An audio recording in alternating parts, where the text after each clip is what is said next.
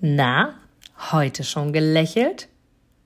Dann hole es jetzt nach und genieße jeden einzelnen Moment, denn dein Lächeln auf den Lippen ist etwas, was dich begeistert und alle um dich herum. Und du bist auf dieser Welt niemals alleine und es ist so schön, gemeinsam etwas zu erreichen. Egal ob in einem Interview oder aber in deinem Alltag. Und jetzt viel Spaß bei der heutigen Folge.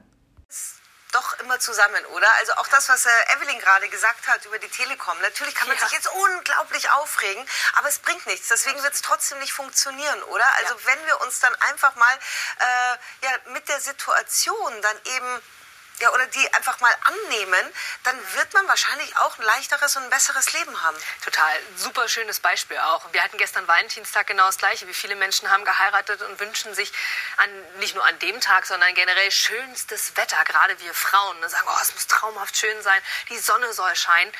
Aber die Frage ist, erzählst du davon irgendwann noch oder ist es nicht doch schön, wenn du auch davon erzählst, es hat gestürmt, es hat geregnet und auch das ist ja ein schöner Moment und genau darum geht es, wie du es gerade sagst, dann einfach zu sagen, okay, wie gehe ich damit um, wie gehe ich damit weiter und das in jedem, in jeder Lebenslage.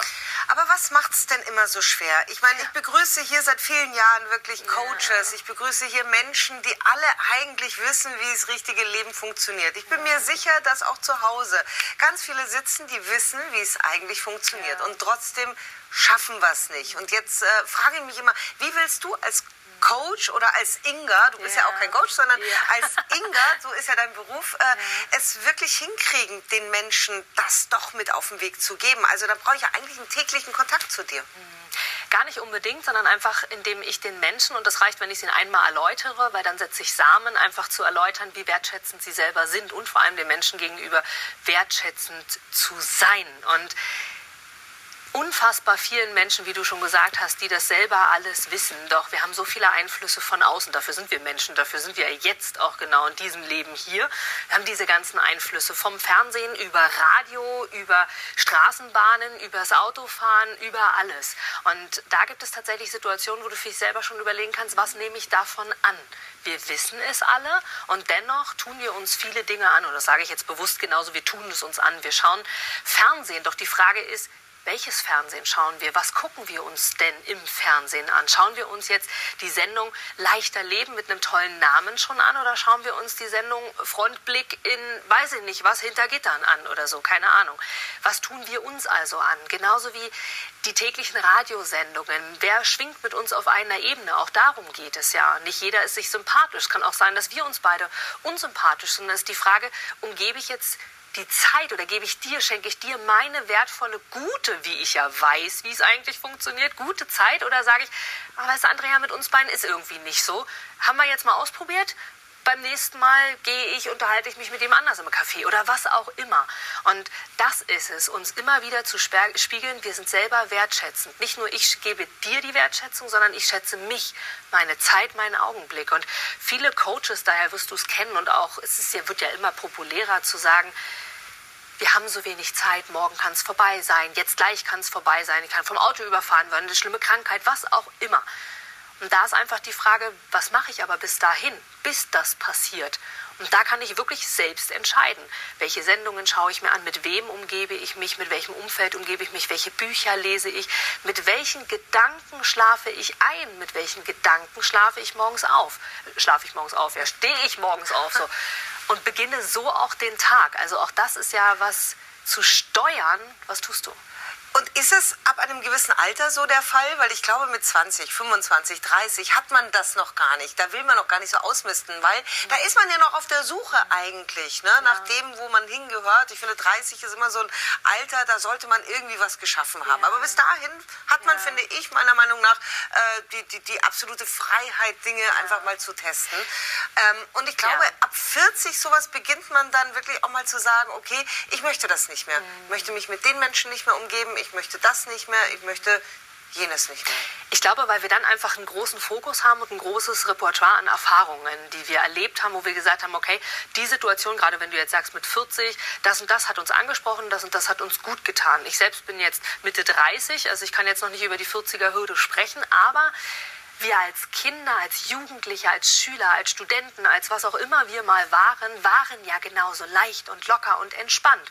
Da haben wir weniger darüber nachgedacht, weil wir es oft gut erlebt haben, zumindest in den meisten Teilen. Dann erfahren wir immer mehr. Wir umgeben uns mit den Menschen, wir umgeben uns mit den Situationen des Lebens, mit vielleicht auch der aktuellen Lage, die wir jetzt mitmachen. Und dann stellen wir irgendwann die Frage, okay, was war denn aber damals so leicht? Warum waren wir damals so beflügelt, so locker, so entspannt? Warum ging es denn da so leicht von der Hand? Und ich glaube, das ist das, was wir meinen mit dem Alter. Deswegen ist es dann vielleicht auch der Fokus darauf zu sagen, was habe ich damals anders gemacht als vorher. Das ist das Schöne an der Vergangenheit. Die Erinnerungen, die bleiben, die gehen ja nie weg. Und sich darauf immer wieder zu fokussieren, schöne Bilder anzuschauen, zu sagen, ah, da weiß ich noch genau, was ich anhatte, was ich erlebt habe, mit wem ich dort war, wie der Geruch des Körpers war, was auch immer. Und darum geht es dann einfach, sich ins Sinnbild zu rufen, was kann ich denn jetzt machen? Warum war es denn so leicht? Ja, ich war entspannter. Warum bin ich es jetzt nicht mehr? Aber ich das erlebt habe, was kann ich jetzt ändern? Und vielleicht auch die andere Seite mal in der Erinnerung oder in der mhm. Erinnerungskiste kramen und zu sagen, so möchte ich das nicht mehr, ne? ja. ne? sondern ich möchte jetzt einfach auch aus so einer Situation ja. äh, anders reagieren oder ich würde jetzt auch anders reagieren. Mhm. Inga, ob du noch den ein oder anderen Tipp, also so einen Tag Tagestipp, einen täglichen Tipp für unsere Zuschauer hast, das werde ich gleich noch herausfinden, denn ich glaube, das ist das, was wir alle ganz gut gebrauchen könnten. Ja. Einfach morgens und und wenn es so diese Affirmation ist, die wir uns aber dann wirklich jetzt mal auf den Spiegel schreiben, äh, vielleicht hast du ja irgendeine Idee, wo man sagt, okay, das könnte äh, für den einen oder anderen schon mal ein guter Start in den Tag sein. Jetzt. Du gibst mir sicher recht, dass du ein Produkt oder eine Dienstleistung ausschließlich von Menschen und Unternehmen kaufst, wo du selber sagst, ja, da stehe ich voll dahinter, die geben mir ein gutes Gefühl, die steigern meine Empfindungen, die wollen genau das, was ich auch will. Von daher, denke zurück an deine Anfänge und schaue, dass du mit einem Interview, mit einem Powerbank-Interview für dich und dein Unternehmen alles rausholst. Denn du ich, alle anderen da draußen, wir sind alle Kunden. Und was wollen wir? Wir wollen erreichbar sein. Und vor allem wollen wir einen Mehrwert für uns haben. Und mit dem Powerbank-Interview hast du einen Mehrwert. Willst du mehr dazu wissen? Dann informiere dich jetzt auf meiner Internetseite unter www.inga-brakop.com und erfahre mehr über dein Powerbank-Interview. Wir sehen uns gleich.